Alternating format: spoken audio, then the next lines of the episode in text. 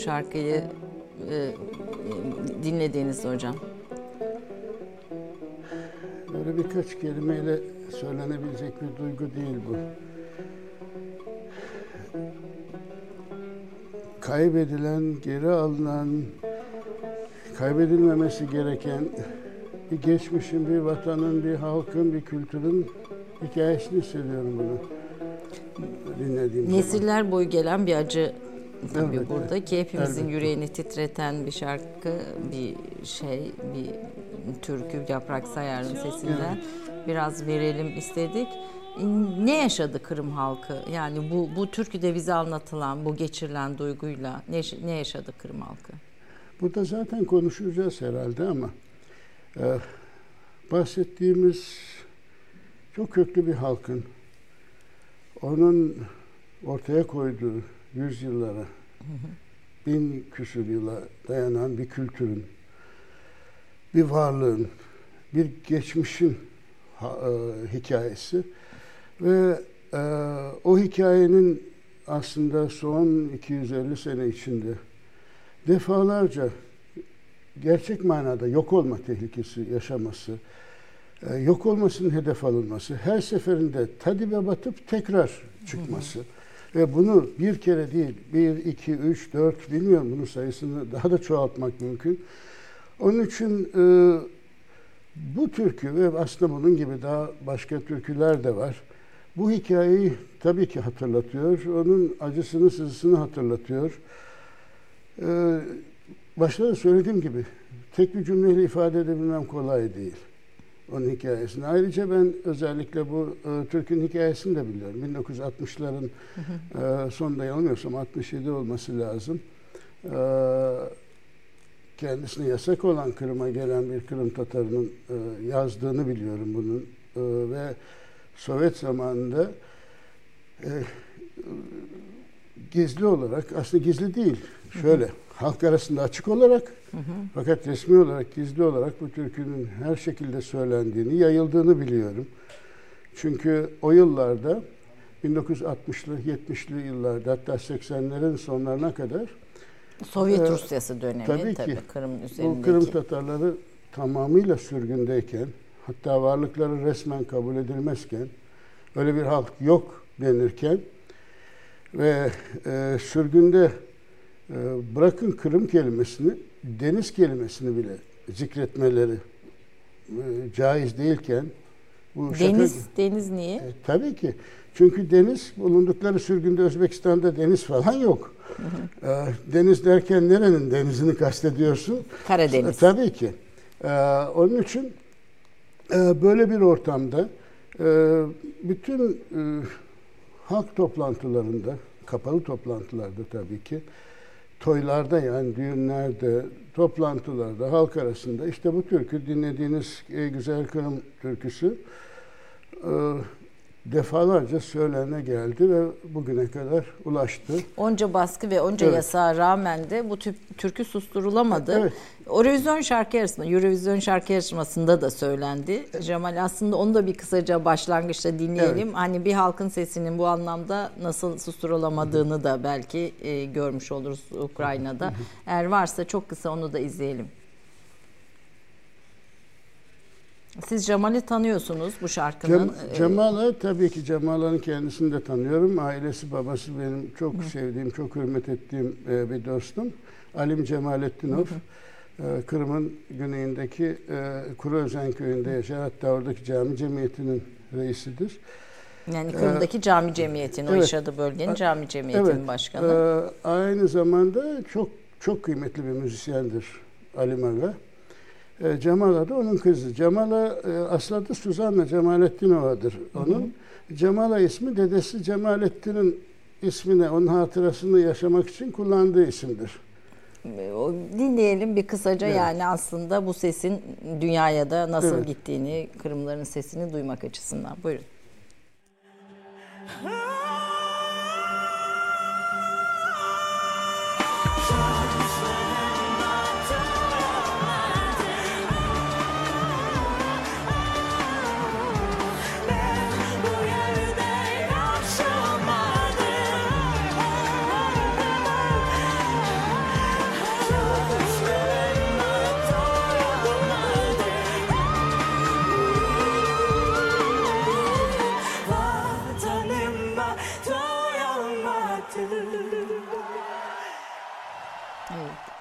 1944 şarkının adı Kırım'a olan hasreti e, anlatan Ey Güzel Kırım'ın bugünkü müzik diline evet. uyarlanmasını anlatıyor.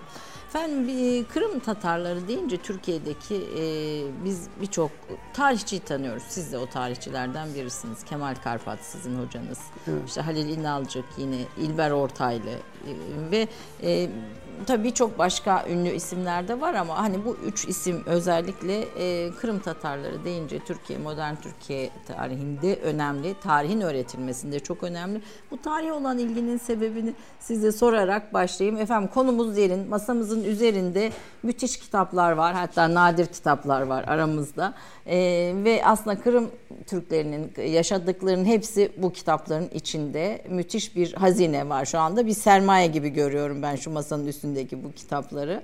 Ama tabii bütün bu sermayeyi bugüne bize taşıyan hocamız Profesör Doktor Hakan Kırımlı. Ben böyle tanıtmadan söze girdim ama zaten size herkes tanıyor. E, sohbetin seyri içinde de daha yakından tanıyacağız sizi. Bu tarihe ilgisi Kırım, e, Türkiye'de Kırım Tatarlarının e, dinlemek istiyorum sizden. E, şöyle söyleyeyim, tarih bütün insanlığın malıdır. Yani e, falan ülkenin tarihini sadece o ülkenin mensupları yapacak diye bir şey söyleyemeyiz.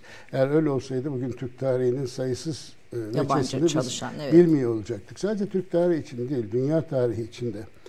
E, o bütün insanlığın ortak mirasıdır. E, bahsettiğiniz insanlar benim Hayır, çok yakından Kemal Karpat insanlar. hocanız Tabii sizin. ki Kemal Karpat Allah rahmet eylesin benim hocam. Ee, rahmetli e, Halil Hoca tabii ki e, benim hocam. E, ikisi de benim adeta ikinci baba gibi gördüğüm insanlardı. Bunu her zaman her yerde övünerek söylerim ve benim için en önemli akademik ünvanların başında mesela Kemal Karpat'ın asistanı olmak gelir. Hı hı. E, bundan hayatım boyunca iftihar edeceğim. Layık olup olmadığından hiç emin değilim ama e, bu benim için gurur vesilesidir. Bu özel bir mana olup olmadığından emin değilim. Ama bu insanların çıkmasından da e, elbette ki gurur duyuyorum. E, yani Kırım Hanlığı'ndan da zaten zamanında yetişmiş birçok tarihçiler, edebiyatçılar vardı. Hani onların devamı gibi mi düşünsek? Tabii ki doğrudan bir alaka bulmak birazcık e, fantazi olabilir. Ama muhakkak ki övülecek insanlar.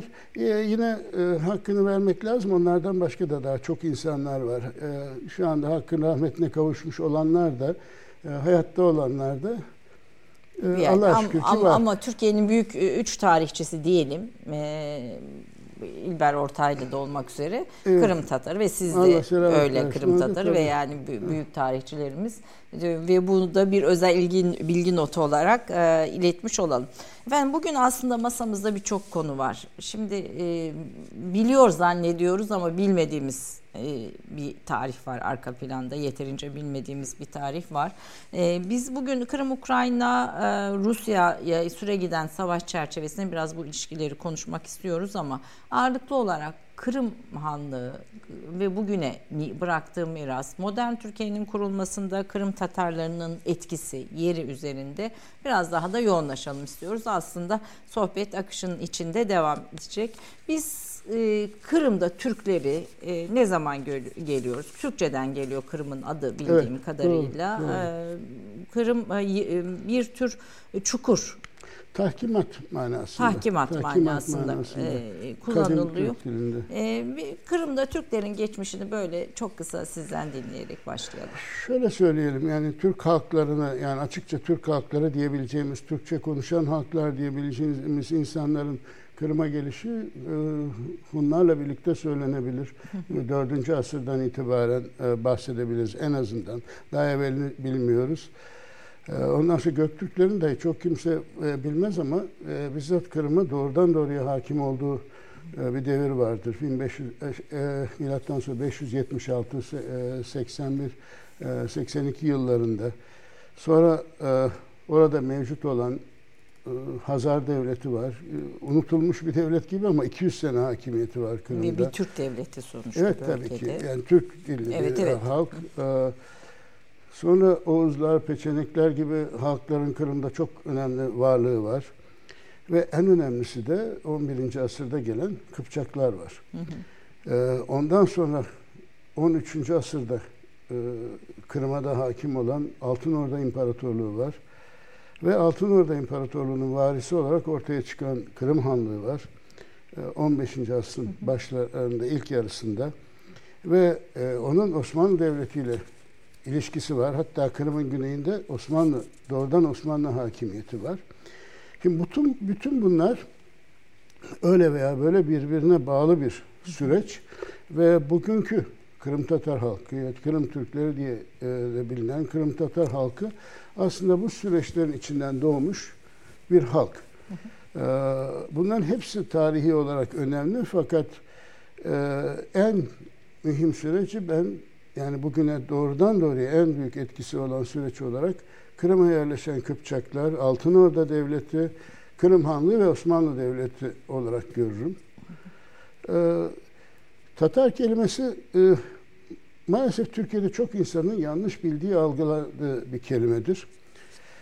Tarihte sayısız halk ismi zaman içinde, yüzyıllar içinde bir halktan diğerine naklolur. Bambaşka bir halkın ismiyken bir başka yüzyılda bir başka halkın ismi olur. Dünyada bunun sayısız örnekleri var. Mesela bugün Rus dediğiniz zaman Rus isminin, Rus e, isminin kökeninin Slavlıkla da Ortodoks, Ortodokslukla da hiçbir alakası yoktur. Viking ismidir, bir Viking kabilesinin ismidir. E, pagan bir Viking kabilesinin ismidir nihayette ama tarihte bu uzun süreçten sonra bugün e, bir e, Ortodoks Slav halkın ismi oldu. Bulgar kelimesinin Slavlıkla Ortodokslukla bir alakası yoktur. Ee, kadim Türk halkının ismidir. Ama bugün Bulgar dediğiniz zaman Ortodoks Slav bir halkı bilirsiniz. Kadim bir Türk halkının ismidir tabii ki, Bulgar tabii ki. ismi. Evet. Ee, yani isim dönüşmüştür. Anladım. Bunların her birinin uzun hikayeleri var tabii ki. E, bugün Fransız dediğimiz isim Frank'tan gelir. Bir e, German, Alman e, kavminin e, ismidir. Hı hı. Ama bugün Fransızlara siz Almansınız derseniz e, e, hiç karşılaşmazsınız. Evet. Bunun gibi tarihte bir ismin manasının değiştiği sayısız haller vardır. Ve bu Tatar kelimesinin de tarihte ilk çıktığı andan bugüne kadar taşıyan halklar, atfedildiği halklar olarak fevkalade farklıdır. Yani bundan e, nasıl söyleyeyim 1500 sene evvel mevcut olan o Tatar halkı ki onun tam ne olduğunu da çok bilmiyoruz. Bir Türk halkı mı, Moğol halkı mı bu açık değildir. Ama bu şu anda konumuz itibariyle önemli değil. O sonradan neticeye varacak olursak Altın Orda Devleti ile birlikte Altın Orda Devleti hakimiyetinde bulunan Türk dilli halkların, Türk halklarının tamamına Rusların ve diğer halkların atfettiği bir isim olarak kaldı. Ama tekrar hatırlatıyorum.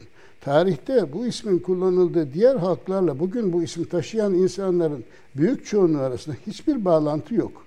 Mesela Araplar da Cengiz Han Yani genetik ordularının kodlar olarak, diyordu. kültürel kodlar olarak da yok bir bağlantı Yok. diyorsunuz. Mesela Cengiz Han ordularına Araplar da Batılılar da Tatar diyorlardı. Onun da sebebi var. Yani uzatıp burada e, iyice detayına girmek istemiyorum. Ama mesela bugünkü Kırım Tatarları ile diyelim ki 13. asırda e, Hülagü'nün e, e, ordularındaki insanlar arasında hiçbir bağlantı yok. Ya da Kazan Tatarları arasında. Ve e, bu tabir Tatar ifadesi e, Ru- bizzat Ruslar tarafından Türk dilli gördükleri herkese bir tek Osmanlılar hariç e, umumi isim olarak verile geldi. Hatta e, Birinci Dünya Harbi'ne kadar Azerbaycan Türklerinin de adı Kafkas Onlar- Tatarlarıydı. E, Özbek Tatarları, e, Kırgız Tatarları diye adlandırılıyordu. Sonradan bu isim Kırım ve Kazan'dakilere kaldı. Yani e, bugün Kırım Tatarları, Kazan Tatarları iki ayrı halktır. Türk dilli halktır, Türk halkıdır, Müslüman halktır ama e, iki ayrı Türk halkıdır. E, Bunun detayları çoğu kimse tarafından bilinmediği için mesela e, bugün zannediyorlar ki işte Tatar diye bir halk var. Bir kısmı Kazan'da yaşar, biri e, Kırım'da yaşar. Öyle değil. E, Tabii ki kardeş halklar.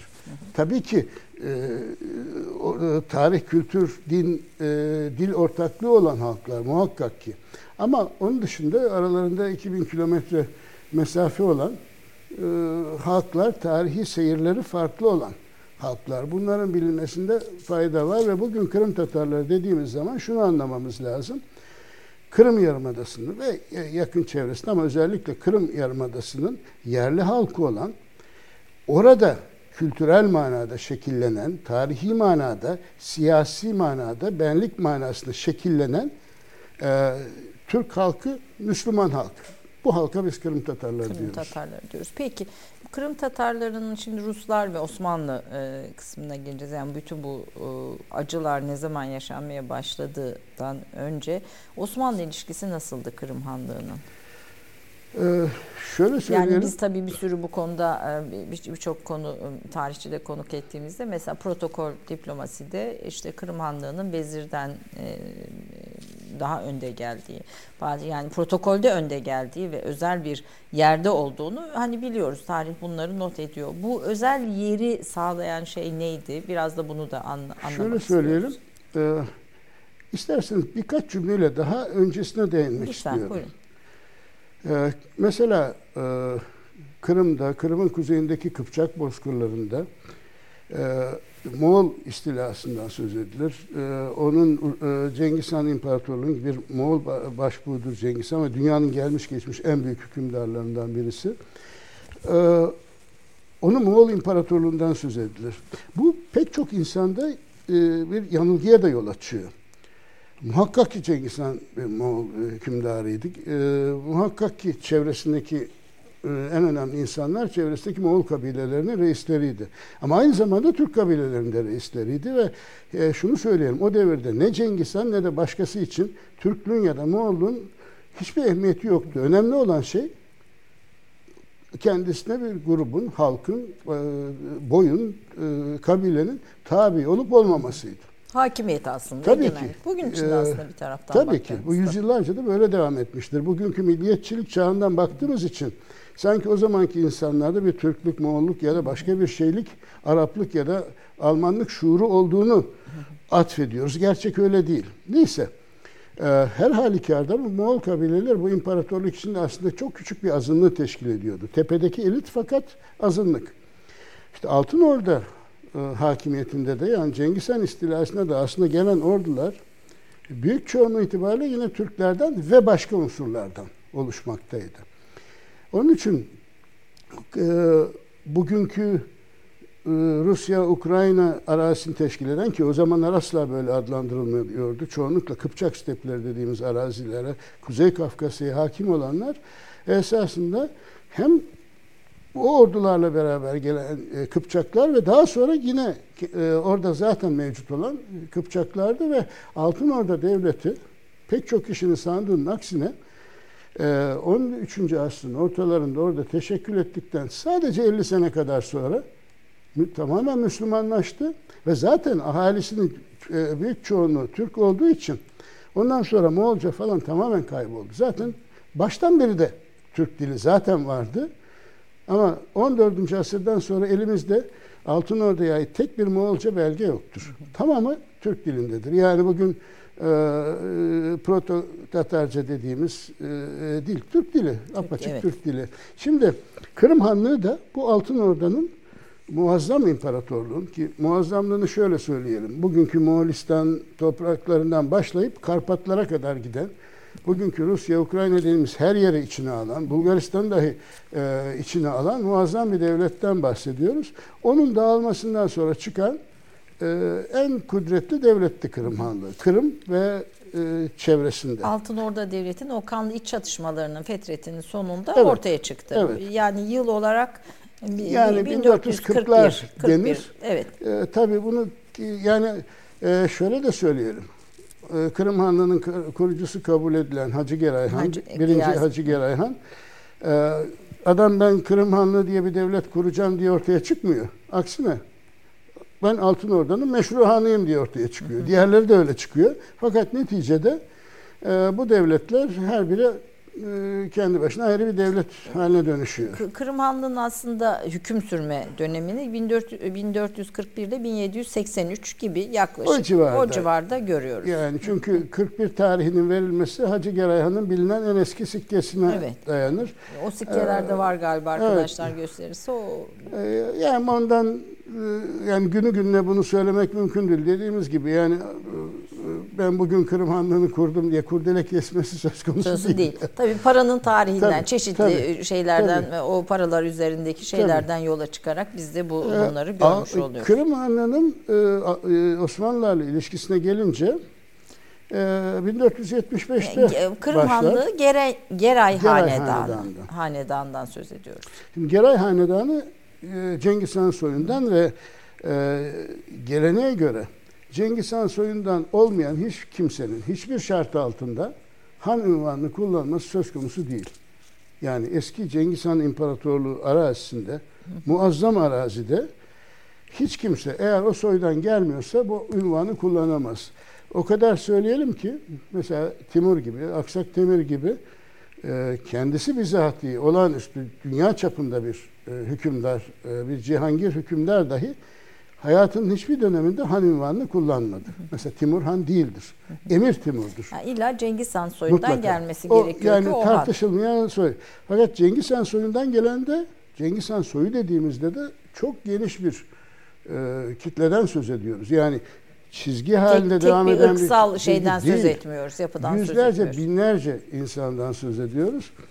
Ee, Kırım Hanlığı da e, Cengiz Han'ın oğlu e, Cüçi'nin soyundan e, gelenlerin devamı olma iddiasındadır ve o şekilde zaten hanlık meşruiyeti odur. Ve bu çok önemli bir meşruiyettir.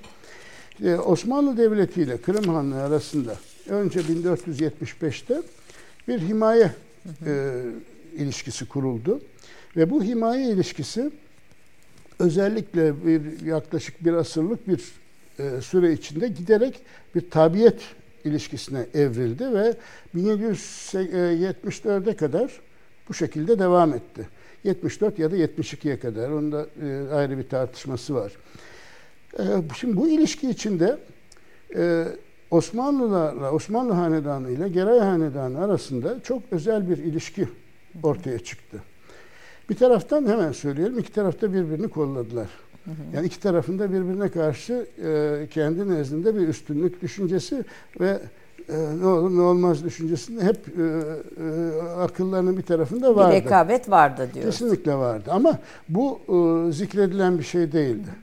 Ama bunu e, hissetmemek, fark Mümkün etmemek değildi. mümkün değil. Fakat diğer taraftan her iki hanedanın da yek diğerine gerçekten çok samimi ve açık büyük bir saygısı olduğunu söyleyebiliriz. Ee, Osman, Geray Hanedanı Osmanlılara her zaman e, yani e, sadakat, yakınlık e, olmaktan her zaman e, açıkça iftihar ettiğini görürüz. Aynı şekilde Osmanlıların da Geray Hanedanı'na e, bu Cengizi olmalarıyla yani e, Selahattin Cengizi Cengiz e, Cengiz sultanları olmaları dolayısıyla bütün hanedan mensuplarına e, resmi çok büyük saygısı vardı. E, bunu şöyle söyleyelim.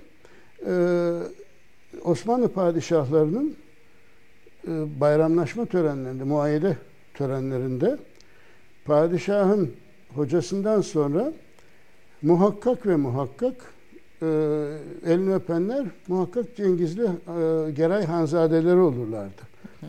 Protokolde Geray e, Kırım Hanı daima ve daima sadrazamın üzerinde yer alırdı.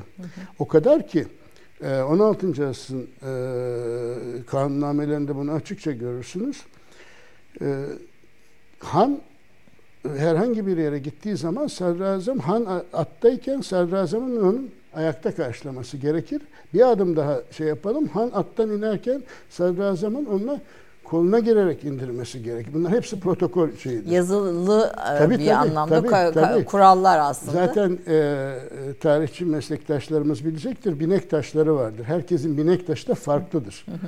E, e, hanın binek taşı ayrıca farklıdır ve bu protokolün şu veya bu şekilde eksik uygulandığı hallerde yani e, sadrazam e, hanı e, diyelim ki at üzerinde karşıladığı bu sefer hallerinde falan bu e, Osmanlı e, kayıtlarında ve kaynamelerinde ayıplanır.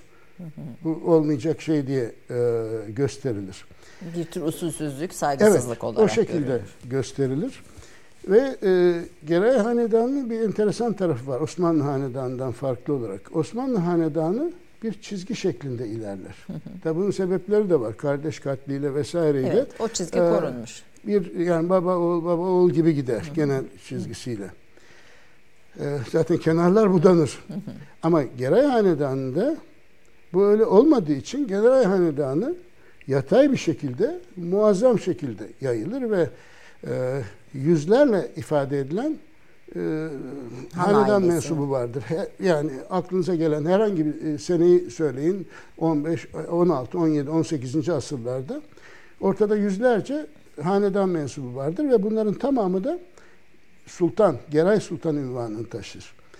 Osmanlı Devleti'nde sultan ünvanını Osmanlı padişahı haricinde taşıma hakkına sahip yegane insanlar bu Geray Hanedanı mensuplarıdır. Ve bunların en e, en önemsiz üyesi bile yani ancak dedesinin dedesi han olmuştur. O kadar kenarda kalmış bir e, mensubu dahi sultan ünvanını taşırdı ve Osmanlı Devleti bunlara tam 300 sene boyunca hem e, Rumeli'nde yani e, bugünkü Türkiye Trakyası, e, e, Bulgaristan Trakyası yani Balkanların güneyinde benim tespitim 250 kadar muazzam çiftlikler tahsis etmişti ve her birinin e, aslında 19. yüzyılın ortalarına Tanzimat'a kadar, hanlık yıkıldıktan çok sonrasına kadar düzenli Osmanlı Devleti'nden gelirleri vardı.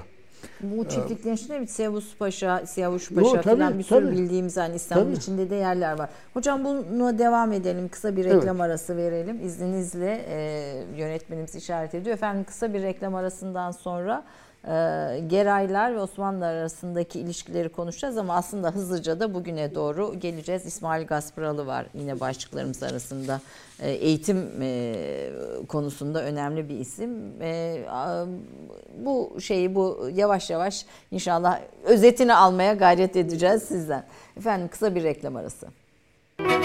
Profesör Doktor Hakan Kırımlı 1958'de Balıkesir'de doğdu. İlkokul, ortaokul ve lise tahsilini Ankara Koleji'nde tamamladı. Hacettepe Üniversitesi Ekonomi Bölümünden 1981'de mezun oldu. Aynı yıl Hacettepe Üniversitesi Atatürk İlkeleri ve İnkılap Tarihi Enstitüsü'nde yüksek lisans eğitimine ve araştırma görevliliğine başladı. Doktorasını Wisconsin Üniversitesi Tarih Bölümünde Kırım Tatarlarında milli kimlik ve milli Hareketler 1905-1916 başlıklı çalışmasıyla tamamladı. Doktora öğrenciliğinin yanı sıra Profesör Doktor Kemal Karpat ve Doçent Doktor David McDonald'la araştırma ve öğretim asistanlıklarını yaptı. 1995'te Türk Tarih Kurumu asil üyesi seçildi. 2000-2001 yılında Harvard Üniversitesi Ukrayna Araştırmaları Enstitüsü'nde, 2016 yılında Stanford Üniversitesi'nde misafir öğretim görevlisi olarak bulundu. 1991 yılından itibaren Bilkent Üniversitesi Uluslararası İlişkiler bölümünde öğretim üyesi olarak çalışmakta olan Profesör Doktor Hakan Kırımlı'nın yayımlanmış kitapları şunlardır. Kırım Tatarlarında Milli Kimlik ve Milli Hareketler 1905-1916 Türkiye'deki Kırım Tatar ve Nogay köy yerleşimleri. Eski fotoğraflarda bir zamanlar Kırım Kırım'daki Kırım Tatar, Türk İslam mimari yadigarları, İsmail Bey Gaspıralı, Geraylar ve Osmanlılar, Kırım Hanlık Hanedanı'nın Osmanlı Devleti'ndeki hikayesi. Efendim kıymetli bir tarihçiyi bugün konuk ediyorum. Konumuz Kırım ve aslında Ukrayna-Rusya ilişkilerine odaklanmış olsa da e, bizim tabii bu çerçevede merak ettiğimiz başka soruları da konuşmak istiyoruz. E, programdan önce Geraylar'da kalmıştık. E, Geray ve Osmanlı Hanedanı arasında bu statü ilişkisi diyelim, statü yakınlığı en azından yanlış anlaşılmalara da yer yer sebep oluyor. En çok karşılaştığınız soru nedir hocam bu konuda Geray ve Osmanlı Hanedanı arasındaki bu protokol? Birkaç, klasik soru vardır ya da iddia vardır. İşte Osmanlı soyu tükenirse yerini Geraylar mı alacak? Yani Osmanlı soyu tükendiğinde mesela. yerine Geraylar mı geçecek evet. sorusu. Evet ben de notlarımda sizin buna evet. yer yer değindiğinizi gördüğüm için sormak istedim. Ee, bu hikaye şöyle. Aslında 16. asırdan beri en az belki daha bile eskisinden itibaren yabancı kaynaklarda Osmanlı halk arasında böyle kriz anlarında bu iddia hep dillere getirilir. Hep söylenir. E, yabancıların çoğu zaten buna inanır. Muhtemelen, e, kuvvetle muhtemelen Osmanlı Devleti'nde de pek çok insan buna inanmaktaydı ki o yabancılara da zaten onlar söylemiş Hı. olmalıdır. Böyle olmakla birlikte elbette ki böyle bir delil asla yok. Öyle bir delil olamazdı da zaten. Yani bir belge e, Osmanlılar yazıp da biz yok olursak yerimizi geraylar alacak diye bir vasiyetname tabii ki bırakamazlardı. Çünkü öyle bir şey bıraksanız e, Osmanlı hanedanını herhangi e, ortadan kaldırılabilir e, diğeri yeri hazır olan bir duruma Tabii getirir. rakibinizi hiçbir, koymuş Hiçbir hanedan bunu e, asla istemez. E, gerayların kendilerinin de bu konuda zaten bir söylediği yok ama e, ben bunu şu şekilde e, ancak değerlendiriyorum. Bunun bir belge olarak ya da bir usul kanun olarak tabii ki aslı olmamakla birlikte bunun e, Geray Hanedanı'nın hem Osmanlı Devleti'nde gördüğü hürmetin hem de e, tartışılmaz meşruiyetinin bir e, nişanesi ya işareti olarak ya, görüyorum. E, hocam anlatıyor e, İstanbul'a geldiğimde kardeşim de ilk sorduğu soru bu oldu evet. diyor. Bu hala aslında bizim e, aramızda evet. da yaşayan e, evet. bir soru ama gerçekliğe bir alakası yok. Sadece Cengiz Han soyundan olmuş olmasını evet. getirdi. Bir Türk e, şeyine hürmeti diyelim. Evet. Hanlığına hürmeti ifade ediyor evet. bu protokol ilişkileri. Şimdi e, sizin e, biraz önce özgeçmişinizi dinlerken Balık, Balıkesir doğumlu olduğunuzu evet. yazdık ama babanız Adalet Partisi'nden milletvekili evet. seçilen birisi. E, Turizm ve Tanıtma Bakanlığı evet. da yapmış. Ahmet İhsan Kırımlı. Evet. Aslında bu meselenin Kırım konusunun Türkiye'nin gündeminde yer almasına da önemli bir isim. Biraz onu da burada iade edelim istedim İnşallah. babanızı da.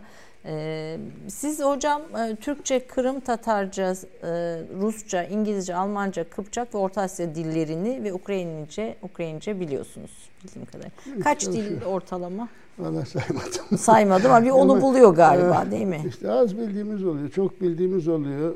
Yani bizim meslekte çok dil bilmemiz bir zarurettir. Başka türlü çalışamayız. Bir de tabii bu, bu kadar uluslararası tanınırlığınızın olmasının da sebeplerinden birisi bu coğrafya dilleriyle birlikte, kültürüyle birlikte Hı. aynı zamanda hakim olmanız. Ben e, Kırım Tatarlarında milli kimlik ve milli hareketler bu sizin doktora çalışmanız aynı zamanda e, önemli de bir şey. Bu buna gelmeden önce böyle çok kısa bir özet olarak Bizim e, Osmanlı'da e, Kırım Tatarlığı, Kırım Hanlığı üstünde Osmanlı'nın etkisinin bitişi, Rusların bölgeye girişi kısmını bir özetlemenizi arzu ediyorum milli hareketlerin başlangıcından önce. Ee, şöyle söyleyelim. Ee, unutmayalım bugünkü Rusya dediğimiz arazi, bugünkü Ukrayna dediğimiz arazi e, öncelikle Altınordu Devleti'nin bir parçasıydı. Hı hı. Ve bu 200 yıl bugün Rusya dediğimiz topraklar e, bu şekilde kaldı ve e, Türk İslam hakimiyeti altında kaldı. Bugün çok kimsenin aklına gelmiyor ama e, unutulmuş gibi geliyor fakat böyle. Bugün Moskova dediğimiz şehir gerçek manada bir şehir olarak ve bir prenslik olarak Altın Orda tarafından tevarüs edilmedi. Altın, Altın Orda tarafından Altın Orda Hanı Berke Han zamanında 1253 senesinde onun izniyle resmen kurdurtuldu. Alexander Nevski, Prens Alexander Nevski. Niye ona kurdurtuldu? Çünkü Alexander Nevski Altın Orda'nın en sadık prensiydi. Yani bizatihi Rusya'nın varlığı bugün, ki bugün Rusya dediğimiz şey aslında Moskova Büyük Prensliği'nin devamıdır. Tarihi Rus ismini sonradan adapte ettiler kendilerine. Ee, onun için esasında bizzat Moskova Altın Orda'nın kurdurduğu bir e, şehirdir ve Altın Orda'ya en sadık prenslik ol, olduğu için Altın Orda'nın diğer e, Slav Rus prensliklerine karşı himaye ettiği, özellikle yükselttiği bir prensliktir. Ve bunu da en başta Alexander Nevski ile birlikte ki onun oğluna kurdurtuldu. E, sadakati Moskova'nın hanlığa e, temel özelliği olmasıdır. Ve bugünkü günde dahi e, Rusça'da, Rus kültüründe çok kimse yine fark etmez. Ama e, sayısız unsur ta Altın Orda'dan ta Falan İslam Türkiye. hakimiyetinden gelir. Bugün Rusça'da para dediğiniz denge kelimesi Altın Orda'nın para birimi tenkeden gelir. Hala da bugün dahi. E, sayısız isim Rusya, e, Rusça'da bugün Türkçeden, Arapçadan gelir. E, hazine e, dediğiniz söz Rusça'da kaznadır. Hazineci dediğiniz sözden gelen kaznaçı, hazineci sözü gelir. Bunun gibi sayısız şeyleri çoğaltabiliriz. Şimdi e, Altın Orda e, dağıldıktan sonra da aslında Moskova Knyazlığı'nın Kırım Hanlığı ile ilişkisi bir şekilde onun devamı gibi de, devam etti. Ve Rusya, e, daha doğrusu Rusya diye bir şey yok. Moskova e, Knyazlığı var. 18. E, asrın başlarına kadar, daha doğrusu tam söyleyecek olursam 1700 tarihli İstanbul Anlaşması'na kadar Kırım Hanlığı'na her yıl düzenli olarak vergi ödemekteydi. Hı hı. 1700 yıl dedim. Yani bundan sadece 313 yıl öncesine kadar. Ee, yani hep biz Moskova vergi, Moskova evet, Kenezli vergi ödüyordu Kırım Yani pek çok insan şöyle düşünüyor. Hani Kırım hep işte Rus mezalimine maruz kaldı, hep e, Rusya'ya tabi kaldı. Alakası yok. E, e, yani alakası var tabii ki son kısmı itibariyle de. Kitlesel Ama daha öncesi bize. itibariyle ilişkiler tam tersi şeklindeydi. E, denge İstanbul Anlaşması ile bozuluyor. Evet. Ve Osmanlı'nın biraz güç kaybı tabii. Aslına bu. bakarsanız 1699 tarihli Karlofça, Karlovitz anlaşmasına kadar Polonya, Litvanya devleti de Kırım Hanlığı'na düzenli olarak hı hı. vergi ödüyordu. Polonya, Litvanya Krallığından bahsediyorum. Hı. Ee, aynı şekilde Moskova Knyazlığı da. Yani bunları bugün düşündüğümüzde tarihin nerelerden nereye geldiği çok e, ilginçtir. Ama asıl dönüm 1774 Küçük Kaynarca Anlaşması anladığım Şöyle, kadarıyla. E, 1768'deki e, savaşla birlikte Osmanlı-Rus Savaşı ve tabii ki Kırım Hanlığı da bunun tam ortasında e, 1771'de Rus ordusu Kırım'a girdi ve e, Kırım'da e, e, Rus işgali altında Kırım'da 1772 e, tarihinde Karasu Bazar Anlaşması imzalandı. Ve o zamanki Kırım Hanı e, ikinci sahip Gerayhan e, Osmanlı himayesinin kalktığını ilan etmek durumunda kaldı ve bu 1774'te Kaynarca Anlaşması ile de teyit edildi. Ondan sonra e, 9 yıl sonra Kaynarca Anlaşması ile Kırım Hanlığı'nın bağımsızlığı hem Osmanlı hem Rusya devletleri tarafından, imparatorluğu tarafından teyit, kabul ve garanti edilmesine rağmen e, buna bakmadan 1783 senesinde Rusya İmparatorluğu Kırım'ı gayet karışık bir periyottan sonra işgal ve il, e, ilhak etti. Onun öncesinde bir kukla birini başa geçirme Evet. girişimleri vesaire var. Şimdi burada yani e, üç defa Rus ordularının istilasına uğradı Doğru, diyor doğru, sizden doğru, aldığımız notlarda. Doğru, evet. doğru. Burada e, e, altı çizilecek husus şu. E, şimdiki Rusya idaresi e, kendi açısından Kırım'ın kendisi için kutsal bir yer olduğunu, tarihi Rus toprağı olduğunu ilan ederken bunun bir kere tarihi olarak yüzde 99 değil, yüzde 100 yalan olduğunu altını çizmemiz lazım. E, Kırım'ı Rusya 1783'te aldığında Kırım'da yaşayan yerli bir tek Rus dahi yoktu. Ahalinin e, yüzde 95'ten fazlası Müslümandı. Yüzde yüzü de Türk dilinde konuşuyordu. Yani Kırım'daki Hristiyanların da ana dili Türkçeydi. e, 1783'te e, Türk diliydi. E, Musevi ve Hristiyan azınlıklar Kırım'da onların da ana dili Türkçeydi. Yani Kırım Tatarcaydı. Bugün e, bir Kırım Tatarı konuştuğu zaman o dile siz Kırım Tatarca diyorsunuz. Siz konuşursanız Türkçe diyorsunuz. Aynı dil ni- nihayetinde üç aşağı beş yukarı. Dil, an- e, 1783 e, Katerina Hanlığı tamamen laveden e, kişi Evet. oluyor ve tüm topraklar e, Rusya Evet. ilhak ediyor. Ve gö- kitlesel güç, göçler başlıyor. E, Kırım Tatarları Osmanlı Devleti'ne büyük dalgalar halinde göç etmeye başlıyorlar. E, 1922'de Sovyetler bunu yasaklıyor. O vakte kadar e, Kırım'dan Türkiye'ye göçler tek bir yıl bile durmamıştır diyorsunuz.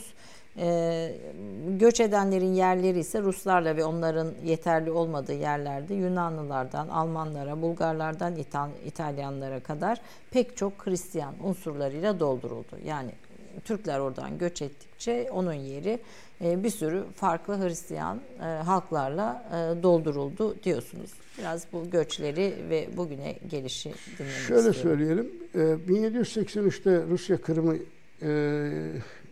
işgal ettiği zaman, e, istila ve ilhak ettiği zaman orada Kırım hem kültürel topografyası itibariyle hem demografisi itibariyle tamamen bir Türk Müslüman e, yeriydi. Yani o zamanki gravürleri görürseniz eğer bilmezseniz o gravürlerin Balkanlardan ya da Anadolu'dan herhangi bir yerden olduğunu Fark düşünebilirsiniz. Yok. Şurada uzak kaldı ama belki Tabii. arkadaşımız kamera görebilir mi emin değilim. Ee, Kırım'daki Kırım Tatar e, siz daha yakınsınız galiba hocam. Evet. Onu gösterirseniz o yine Şöyle. sanat tarihçisi Nikol'le birlikte hazırladığınız evet, güzel bir şey. Ee, Bu resim 1700 e, affedersiniz 1800 Şöyle e, bir 40'lara ait. Kameraya karşı çevirirseniz daha sanki güzel görebilecek. Evet. E, 1700 ee, 30'lar olması lazım.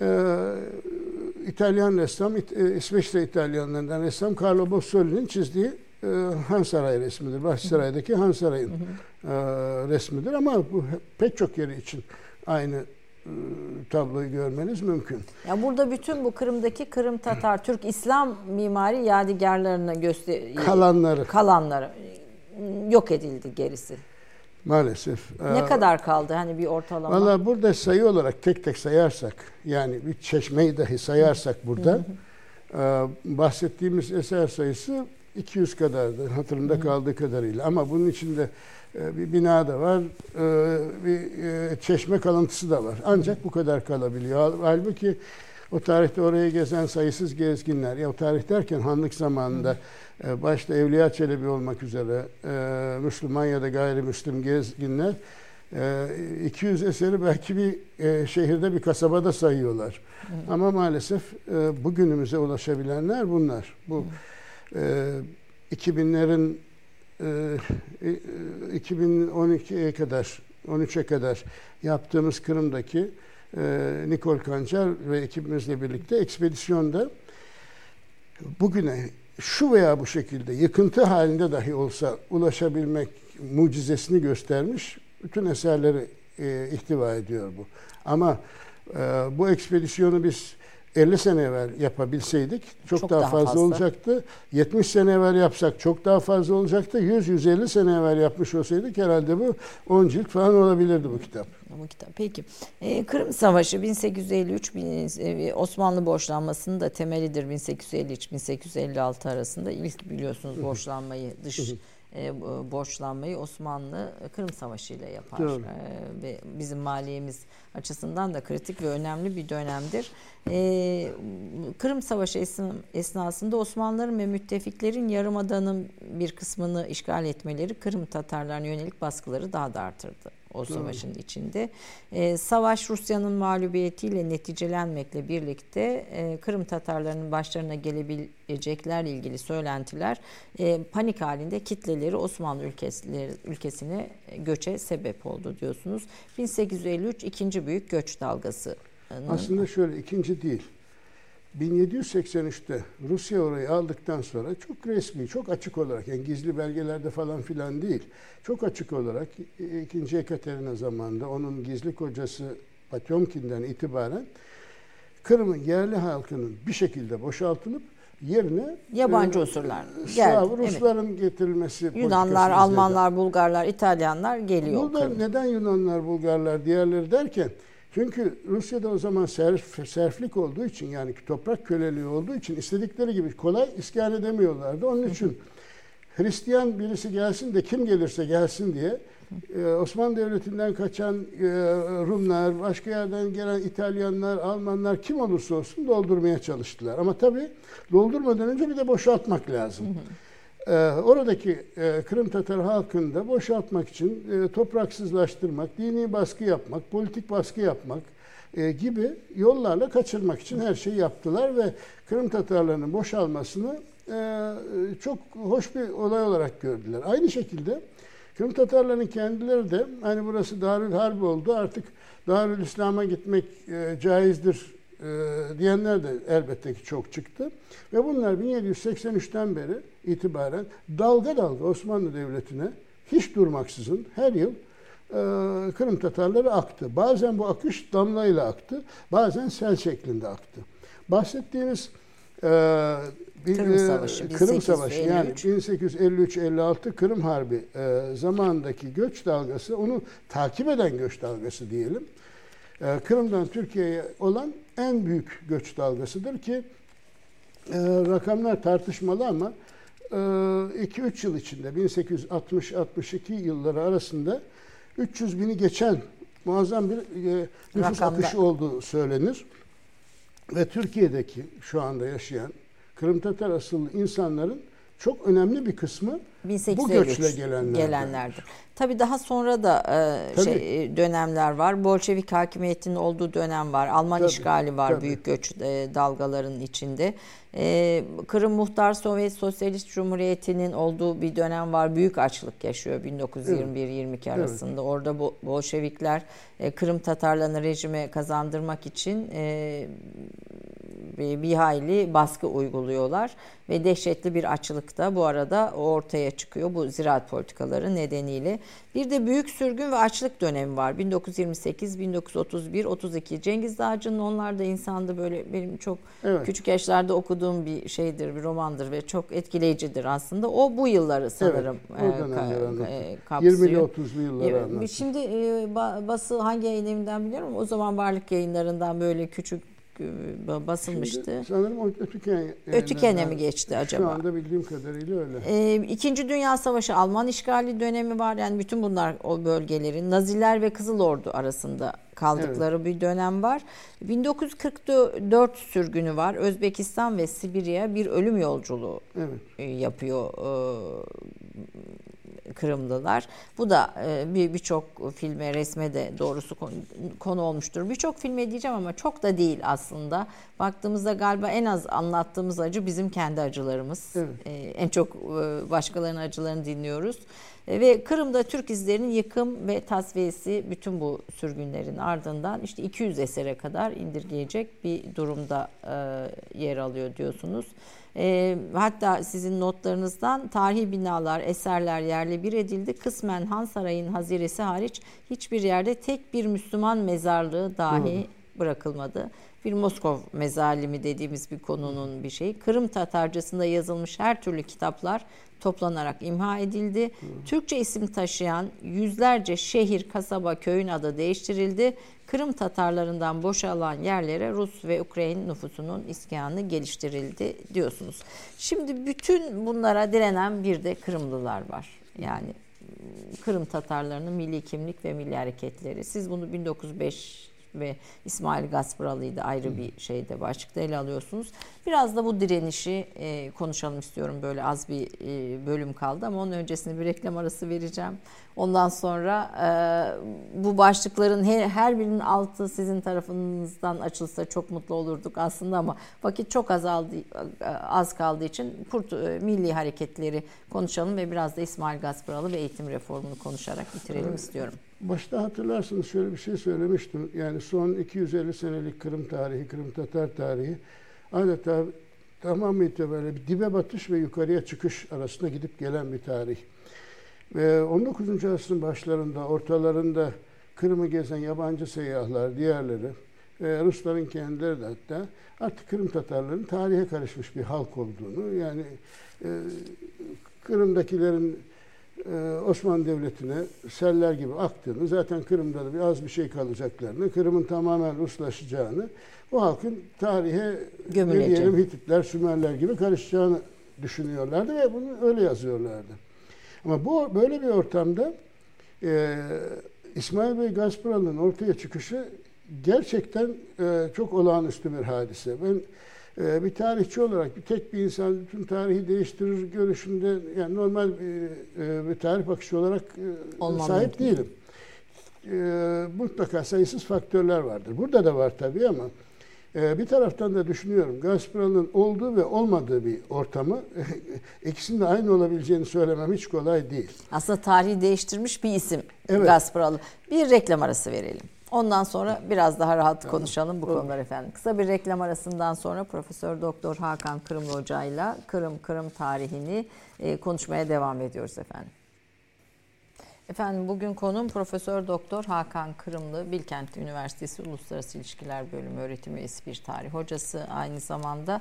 Ama ağırlıklı olarak Kırım e, Türkleri, Kırım Hanlığı, Osmanlı ilişkileri, bugünkü Türkiye'nin inşasında Kırım e, Tatarlarının rolü konularında çalışmış, uluslararası tanınırlığı olan ve çok saygın akademisyenlerimizden birisi. E, son bölüm olduğu için bir tekrar bazen televizyonu geç açan izleyicilerimiz oluyor. E, bizim böyle bir sıkı bizi izleyen bir e, izleyici kitlemiz var. Onlar için tekrar sizi tanıttım. Şimdi İsmail Bey Gasparalı. Sizin bu konuda da bir kitabınız var. Biz onu bulamadık. O da nadir kitaplardan sanırım bulunamayacak kitaplardan. Ee, ama e, onun hani sizin çeşitli mülakatlarınızda onunla ilgili e, söylediğiniz şeylerden de not, notlar aldım. E, Kırım Tatarlarında milli kimlik ve milli hareketleri başlatan bir defa kişi Evet. ve bir kişi tarihi değiştirdi dediniz reklamdan önce. Ben bir tarihçi olarak buna e, çok e, inanmasam farklı faktörlerle e, konuya baksam da İsmail Bey Gasparal için aynı şeyi söyleyemeyeceğim. O bir milli uyanışı başlattı diyorsunuz. E, ne yaptı? Böyle çok kısa onu anlatalım. Bir de onun usulü cedid diye aslında bütün İslam dünyasını kapsayan bir İslam eğitim metodu var, e, geliştiriyor. Tercüman gazetesi bu e, bugün de e, var. Tercüman gazetesi yine onun çıkarttığı bir medya. Yani kendi döneminin unsurlarını kullanarak, eğitime odaklanarak sadece kendi halk için değil, dünya Müslümanları için de bir model ve bir yaklaşım geliştiriyor İsmail Gasparalı gördüğüm kadarıyla. Çok kısa sizden onu dinlemek isteriz. Ee, dediğim gibi yani İsmail Bey Gasparalı'nın sahneye çıktığı e, ortam yani 19. asrın son çeyreğinde Kırım Tatarları Kırım'dan e, sürekli akarak e, azalmaya yüz tutan, kendilerine ait bir matbuatı olmayan, basını olmayan, eğitim sistemi gerçekten kendisini muhafaza etmeye asla yetecek halde olmayan bir halk durumundaydı. Ve bu benzer şeyler e, hemen hemen Rusya hakimiyetindeki diğer Müslümanlar için de geçerli olduğu gibi aslında İslam dünyasının, genel İslam dünyasında büyük kısmı içinde üç aşağı beş yukarı e, geçerliydi. İsmail Bey Gasparalı'nın başlattığı şu, şudur. Aslında birbirine tamamen bağlı olan e, iş. Bir, e, İslam dünyasının, Rusya içindeki Müslüman dünyasının ki bu Müslüman dünyasının yüzde doksanı e, üç aşağı beş yukarı aynı dilde. Aynı Türk durumda. Birçoğu işgal altında vesaire. Ee, Türk dilli halklar. Yani bunlar Rusya İmparatorluğu'ndaki Türkler de diyebilirsiniz ki deniyordu da zaten. Kendi de öyle diyordu. Bu e, hem e, önce bir kere bu halkları birbirlerine tanıtmak, varlıklarından haberdar etmek, iletişimi sağlayabilmek. E, bunun için basını Kullandı. onlara takdim etmek ama okuma yazmadan haberi olmayan insana nasıl basın tak- e, takdim edeceksiniz? Kendi dilinde yazmayı neredeyse unutmuş halklara nasıl e, takdim edeceksiniz? Bunun için de kolay bir eğitim metodu e, e, sunmanız.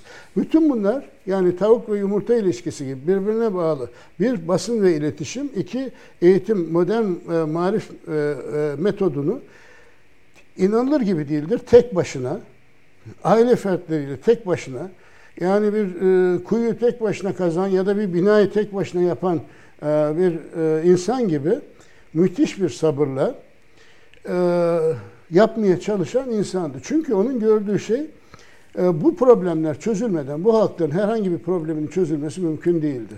Daha sonra ileri hiçbir adımlar e, at, at, e, adım atmaları mümkün değildi. Ve iki, şunu da gördü.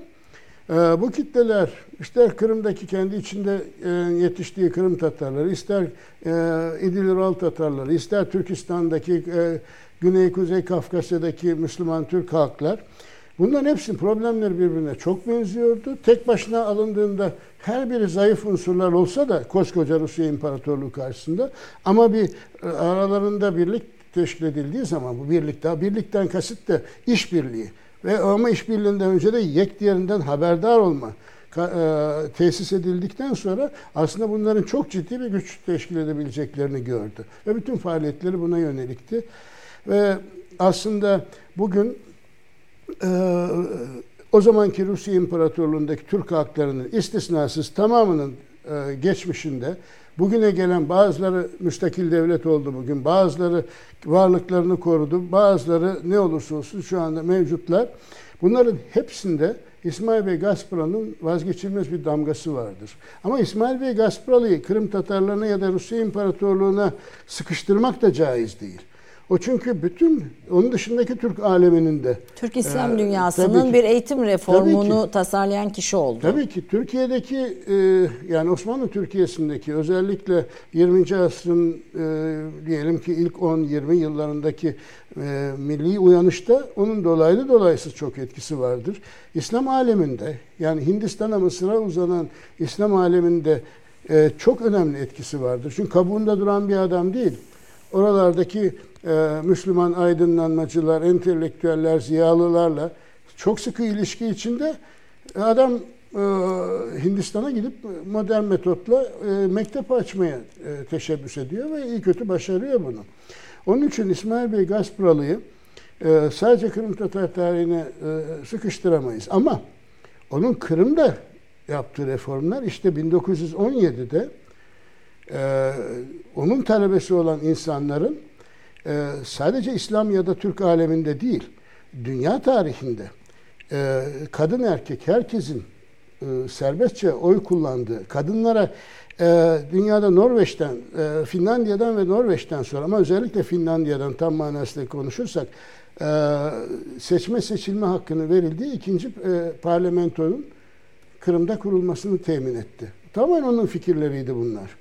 Onları hayata geçirebildi. Yani bir taraftan çok değil, e, 20-30 sene önce artık bunların işi bitmiş denen bir toplum adeta dünya çapında bir e, gelişmeye orada e, yol açabildi. Ha bundan sonra gelen Sovyet dönemi var.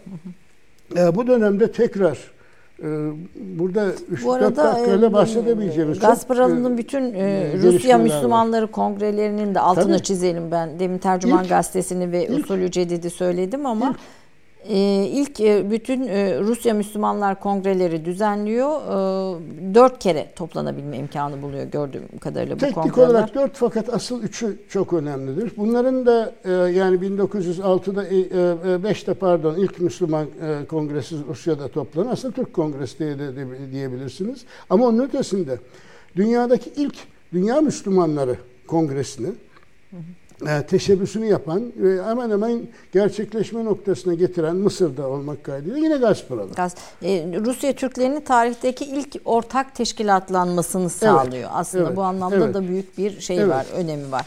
E, bu bugüne biraz daha e, geldiğimizde bugüne kadar Kırım meselesini nasıl getirirsiniz? Böyle bir 10 dakika gibi bir süremiz var. Şöyle söyleyeyim 1920 ile 30'lu yıllarda e, Sovyet hakimiyeti altında Kırım'da o zaman bir e, Sovyetler Birliği'nde pek çok muhtar cumhuriyetler kurulurken bunlardan biri de Kırım'da kuruldu 1921'in Ekim ayında.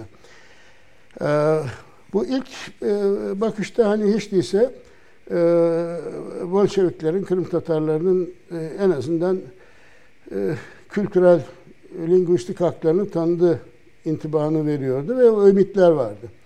Ama böyle olmadı. Bütün Sovyetler Birliği'nde olmadığı gibi. Hı hı. E, bunu 1928'den e, itibaren özellikle başlayan mecburi kolektivizasyon, Kırım'dan 30 bin adamın sürgünü. Ha bundan evvel hemen de söyleyelim.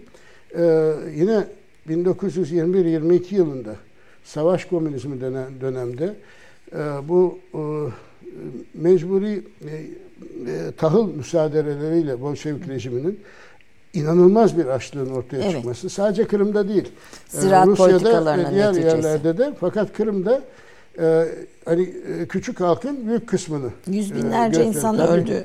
Yani bütün Sovyetler Birliği'nde resmi Sovyet rakamlarına göre 5 milyon adam öldü. Hı hı. 5 milyon düşünün bugün dünyada kaç tane 1921-46 dönemi arasını kastediyoruz. 1921 22, 22 22 özellikle 22'de evet. de. Bu Kırım'ı mahveden evet. şeylerden biridir. 1928 32 e, yılları arasında Kırım'dan 30 bin adamı e, çıkartıp Urallara sürdüler. E, 1936-38 arasındaki ki bunun aralarında da pek çok e, facialı tarihler var. Onları atlıyorum. Bu on binlerce Kırım Tatar köylüsü kulak oldukları tabii, tabii, iddiasıyla tabii. Urallara, Sibirya'ya e, sürüldü. Burada Soljenitsin'in kulak takım adalarında bir tekrar okuma evet. ödevi olarak kulak alalım. Kulak burada bu kulak değil. Değil kulak. kulak. Evet. E, yumruk manasına gelir de bu e, güya e, hali vakti yerinde Yerinde köylü, köylü demek Ama imiş. sizin hoşunuza gitmeyen kim varsa ona kulak deniyordu ve bitiyordu adamın şeysi. Yani sevmediğiniz adam varsa öyle demeniz yetiyordu. Şimdi 36-38'de ise çok büyük bir facia var. Yine büyük bir facia. Gaspıral devrinden kalan ne kadar aydın varsa Aydın derken şunu kastediyorum. Aydın deyince öyle profesörler şeyler düşünmeyin. Okumuş yazmış. Okumuş yazmış, e, camide müezzinlik yapmış, e, mektepte muallimlik yapmış. Kim varsa doğrudan doğruya öldürüldü. Ya doğrudan doğruya öldürüldü. Kurşuna dizilmek değil. Öyle kurşuna dizilmedi. Enseste birer tane kurşun o kadar. Yani bir halkın ziyalı kitlesi 36-38'de Kırım'da mahvedildi. Aslında bütün Sovyetler Birliği'nde oldu o süreç. Ama dediğim gibi ee, yani Kırım'da mahvedici etki oldu. Ve 41'de e, Kırım Almanya e, işgaline girdi. 44'te Kızılordu e, Kırım'ı aldı ve alır almaz ilk işi istisnasız bütün Kırım Tatarlarını inanılmaz derecede feci şartlarda Orta Asya'ya ve Urallara sürmek oldu ki nüfusun yaklaşık yarısı sadece sürgün sırasında hayatını kaybetti. Ondan sonra Kırım'da ee, Türk Müslümanlardan kalan yani Kırım Tatarlardan kalan her türlü yer ismi değiştirildi, eserler yok edildi ve ansiklopedilerden Kırım Tatar kelimesi çıkartıldı. Yani 80'lerin sonuna kadar Kırım Tatarları kağıt üzerinde mevcut değildi artık e, sürgün yerinde, e, lerinde dahi. Ama sürgünde Kırım Tatarlarının başlattığı çok önemli bir milli hareket oldu. 1950'lerin ee, sonlarından itibaren ki onun e, lider isimlerinden birisi Allah'a şükür bugün yine hayatta Mustafa Cemil Kırımoğlu. Evet. E, sayılsı imkansız ölçüde insan e, hapislere atıldı. Onlarca 20 yıl e, geçen e, müddetlerde hapislere atıldı, işkence gördü, zulüm gördü. Ve ama hiçbir teröre bulaşmadan, gerçekten tek bir terör e, işine bulaşmadan demokratik şekilde inanılmaz bir şekilde Sovyet rejimine karşı 60'lı, 70'li, 80'li yıllarda çok büyük bir mücadele sürdürdüler ve e, çok enteresandır Sovyetler Birliği'nde bunun ikinci bir örneği yok. Yahudi hareketinden dahi daha büyük ve daha etkiliydi. Yani Ukrayna Milli, Ukrayna Milli Hareketi, Sovyetler Birliği'nde Kırım Tatar Hareketi'nin milli hareketinin çok daha gerisindeydi ki düşünün bunu küçücük bir halk yapıyor. O zamanki Sovyetler Birliği halk e, nüfusunun belki yüzde birini bile teşkil etmeyen, sürgün edilmiş ve yok kabul edilen bir halk tarafından yapılması, kimseye tek bir taş atılmaması, bir tek cam kırılmaması ve ve kanunlara uygun şekilde yapmaları çok ilginçtir. Ve bu şekilde bu insanlar ne kadar Kırım kendilerine yasaklanmış olsa da özellikle 89'dan itibaren e, Kırım'a dönmeye başladılar. Kırım'da kimse onları e, açık kucakla karşılamadı. Çünkü Kırım onlardan boşaltılan evlere doldurulan e, diğer unsurlarla meskündü. Çayırın başında, dağın başında kendilerine toprağı kazıp üstüne branda geçirip orada yaşamaya çalıştılar. Onların üzerinden buldozerler geçti, geçti ama nihayetinde bugüne kadar 300-350 bin Kırım Tatarı 2014'e kadar dönebildi ki 2014'te en büyük facialardan birisini teşkil ediyor. 2014'e kadar 300-350 bin evet. diğer coğrafyalardan evet. Kırım Tatarı kendi vatanına evet. dönebildi. Bu başlatılan hareketle evet. birlikte. E, Gorbaçov'un iktidara gelmesiyle çıkan değişimle birlikte e, ilk e, Kırım Tatarları bu değişimden faydalandı. Evet. E, 1980'den itibaren Kırım Tatarları büyük dalgalar halinde dönmeye başladılar diyorsunuz. Ee, Kırım Tatar Milli Hareket Teşkilatı e, yine burada sizin söz ettiğiniz şeyler teşkilatlardan birisi. Bunun başındaki Mustafa Abdülmecit Kırımoğlu da bugün de hayatta Türkiye'de çok sık gelen evet. bizim de sevdiğimiz ve e, görmekten evet. mutlu olduğumuz bir isim. E, bugün durum ne? Yani 2014'e geldiğimizde Kırım Rusya tarafından iş, işgal edildi e, şimdiye kadar diyorsunuz ki bir gazeteye verdiğiniz bir röportajda e, 13 kez Rusya e, Türkiye ile savaştı. Evet. Ve e, bu işgalin uzun vadede Türkiye açısından e, ortaya çıkartacağı sonuçları da değerlendiriyorsunuz. Çok kısa bugünden de bir değinmek istiyorum.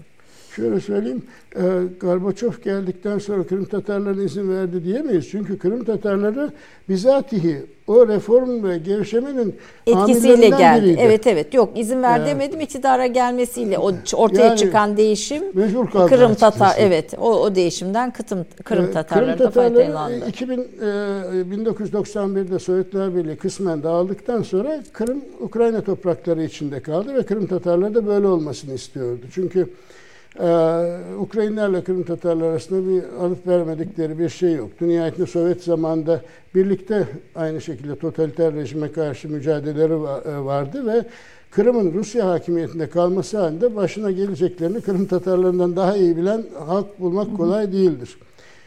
Ee, ama 2014'te de kadarki süreç içinde Kırım Tatarları bir kere en azından Kırım'a dönüşü Ukrayna engellemedi. Ee, çok büyük yardımlar da yapmadı. Ama o zamanki Ukrayna kendisi Ukrayna bile değildi. Yani e, birçok Ukrayna idaresi doğrudan doğruya Rusya'nın kuklası durumundaydı. Ee, ama en azından engellenmediler. Ee, ve Kırım Tatarları dişiyle tırnağıyla e, sürgünde kaybettikleri bütün e, müesseseleri, varlıklarını, camisini, mektebini, kurumlarını kurmaya çalıştılar. Ve demokratik olarak da Kırım Tatar Milli Meclisi'ni oluşturmuşlardı. Yavaş yavaş mekteplerini, medyalarını oluşturuyorlardı, e, mevcuttu. 2014'teki e, Rusya işgaline en şiddetle direnenler Kırım Tatarları oldu. E, Rusya'nın Kırım'a girdiği, girdiği demeyeyim zaten ee, Rusya işbirlikçisi Ukrayna, e, Ukrayna idarecileriyle zaten Kırım'da, Akyar'da yani Rusların ismiyle Sevastopol'de 40 bin Rus askeri vardı. Koskoca Ukrayna ordusu 6 bine düşürülmüşken, bütün Ukrayna'da 6 bine düşürülmüşken sadece Kırım'da hazır bekleyen 40 bin Rus askeri vardı. İşte bunlar Kırım'ın merkezi Akmeçi'de yürüyecekleri zaman on binlerce Kırım Tatarı Akmeçit meydanında Ellerinde Kırım Tatar ve Ukrayna bayraklarıyla asla bunu istemediklerini beyan ettiler ama tanklar karşısında yapabileceğiniz bir şey yok. Çünkü başlarına geleceği biliyorlardı. E, bunda da aynen şöyle oldu. E, bir e, Kırım'daki Kırım Tatar e, kanaat önderleri, toplum liderleri ya Kırım dışına e, kaçırıldı, e, girmeleri yasaklandı ya içeridekiler e, yani Kırım içindekiler içeri atıldı, hapse atıldı, Örgütleyici güçler izale edildi. Ee, genç aktivistlerden e, şimdiye kadar 25 tane, e, 25'i kaçırıldı ya e, paramparça cesetleri bulundu ya da hiç haber alınamadı ki onların da kaderi maalesef tahmin etmek güç değil. Ee, tek tek e, pek çok insan korkutuldu, kaçırıldı, tehdit edildi, şantaj yapıldı. Kırım Tatar Milli Meclisi kapatıldı. Ee, e, milli medyalar tamamen kapatıldı ve çok büyük bir baskı ortamı bugüne kadar kuruldu. Yani Kırım Tatarları bugünkü günde asla ve hiçbir şekilde hiçbir isim altında e, Rusya hakimiyetini istemiyorlar. Bu da son derece normal. Çünkü o hakimiyetin kendilerini yok etmeye e, yönelik 300, olduğunu biliyorlar. 300 yıllık bir Ve, tarih var geride. E, bunun için bugünkü günde Kırım Tatarlarının en büyük umudu, beklentisi ve duası Kırım'ın kesinlikle Rusya hakimiyetinden kurtulması. E, bu e, Rusya'nın zaten Ukrayna'ya karşı savaşı aslında Kırım'la başladı 2014'te. Evet, evet. E, Ukrayna ordusunun inşallah en e, zararsız şekilde Kırım'ı e, geri alması e, ümidindedir. Bunun dışında Kırım Tatarları için herhangi bir e, çözümün bugünkü günde e, ifade edilmesi mümkün değil. Bazıları Kırım'dan Kırım gerçeklerinden bir haber insanlar şöyle diyor işte Kırım Rusya'da olmasın, Ukrayna'da olsun, Kırım Tatarlarına verilsin. Çok güzel olur tabii. Ama böyle bir alternatifi kimsenin elinde yok. Şu andaki en büyük öncelik Kırım'ın ne pahasına olursa olsun, ne pahasına olursa olsun bir an evvel, bir saat önce Rusya işgal e, ve idaresinden kurtulmasıdır. kurtulmasıdır. Peki biz de bu duaya... Bunun için bir şeyi de çizmek lazım. Pek çok insan şunu da söylüyor. İşte bir an barış olsun Ukrayna'da. E peki olsun her barışı kim istemez? Ama mevcut şartlarda barış olup da Kırım Rusya hakimiyetinde kalırsa ve güya işte Kırım'ın geleceğine de önümüzdeki bin yıl devam edecek müzakerelerle bakarız denmesi Kırım Tatarları için ölümdür. Yani Kırım dahil işgal edilmiş e, Ukrayna toprakları şu veya bu şekilde kesin olarak Rusya hakimiyetinden kurtulmadıkça yapılabilecek her türlü barış sahte bir barış olacaktır. Peki. Ee, bu gerçekleşmez inşallah. Kırım Tatarların inşallah. istediği şekilde olur diye sizin dualarınıza katılalım. Temennilerinize katılalım. Ee, Türkiye'deki e, modern Türkiye'nin terkibinde önemli yer tutan Kırım Tatarların izlerini aslında biraz da konuşmak istiyordum. Bu konuda çok detaylı çalışmalarınız var. Türkiye'de Kırım Tatar ve Nogay köy yerleşimleri Tarih Vakfı e, yurt yayınlarından çıkmış bir kitap ama sanırım bugün bulunmuyor. Ben bulamadım. Siz getirdiniz. Biz buradan Tarih Vakfı yurt yayınlarına da söyleyelim. E, kıymetli bir tarihçi var bildiğim kadarıyla başında. E, bu kitabı yenilesin ki burada siz köy köy e, Türkiye'deki e, Kırım Tatarlarının adresi yani bulunduğu yerleri e, söylüyorsunuz. Yerleşkelerini söylüyorsunuz. E, ortalama 2 milyona yakın e, Kırım Tatarının Türkiye'ye göç ettiğini yine sizin ya, e, verdiğiniz rakamların içinde ama Müslüman Anadolu halkının nüfusu o zaman 10 milyondan az evet. ona göre kıyasladığımızda bir hayli yüksek evet. bir e, oranda ortaya çıkartıyor. Rumeli ve e, Kırım Tatarların Anadolu'da Kırım Tatarlarının izlerini kurdukları köyleri de yine bu kitaplarda anlatıyorsunuz. Geraylar ve Osmanlılar son çıkan kitabınız ben şöyle göstereyim. Kapağı efendim içi çok kıymetli ama kapağı da e, Ali Yaycıoğlu Hoca tarafından çizilmiş. Şükranlarımla onu da almak e, Evet, e, bu kapakta da Kırım Hanlığı'nın kuşatılmışlığını e, anlatıyor diye düşünüyorum ben Karadeniz içinde. Bu da yeni çıkan kitabınız efendim Geraylar ve Osmanlı ilişkisi bu kalınlıkta ve muhteşem, e, ilginç ve detay detay bu konudaki tüm sizin titiz çalışmalarınızı içeren bir kitap. Çok çok teşekkür ediyorum. Ben teşekkür ederim. Ee, dediğim gibi çok hızlı geçtik. Bir buçuk saatin içinde çok hızlı bir şeyde anlamaya çalıştık, tanımaya ve bilmeye çalıştık. Bir tarihçinin gözünden ve uluslararası ilişkiler hocası aynı zamanda onun gözünden e, Kırım meselesine son cümle olarak bize kapatırken Türk kahvesi izleyicilerimize ne söylemek istersiniz e, Kırım Tatarları adına? Kendinize bir Kırım Tatarı olarak. evet. Ama tabii bu halkın Kırım adına konuşmak evet. benim haddim değil. Ee, herhangi bir halkın hepsine konuşamam ama e, Kırım Tatarlarının kültürü, varlığı, e, genel umumi Türk kültürünün, Türk tarihinin çok kıymetli bir parçası. E, İslam tarihinin çok önemli bir parçası. Kimse farkında değil belki bugün ama ve dünyadaki insanlık kültürünün vazgeçilmez bir parçası. Dünyadan bir böcek nesli yok olduğu zaman bile nasıl dünyanın ekolojisi bozuluyorsa kültürel coğrafyasından başkalarının en önemsiz saydığı bir kültür dahi yok olduğu zaman çok şey kaybediyoruz. Halbuki burada bin küsur yıla dayanan çok kıymetli bir kültürel, e, linguistik e, varlık var. İnsan var her şeyden önce. Bu insanların yok olmaması lazım. Bu kültürün yok olmaması lazım. Bunun yok olması sizden kopan bir parçadır. Sadece benden değil, herkesten kopan bir parçadır.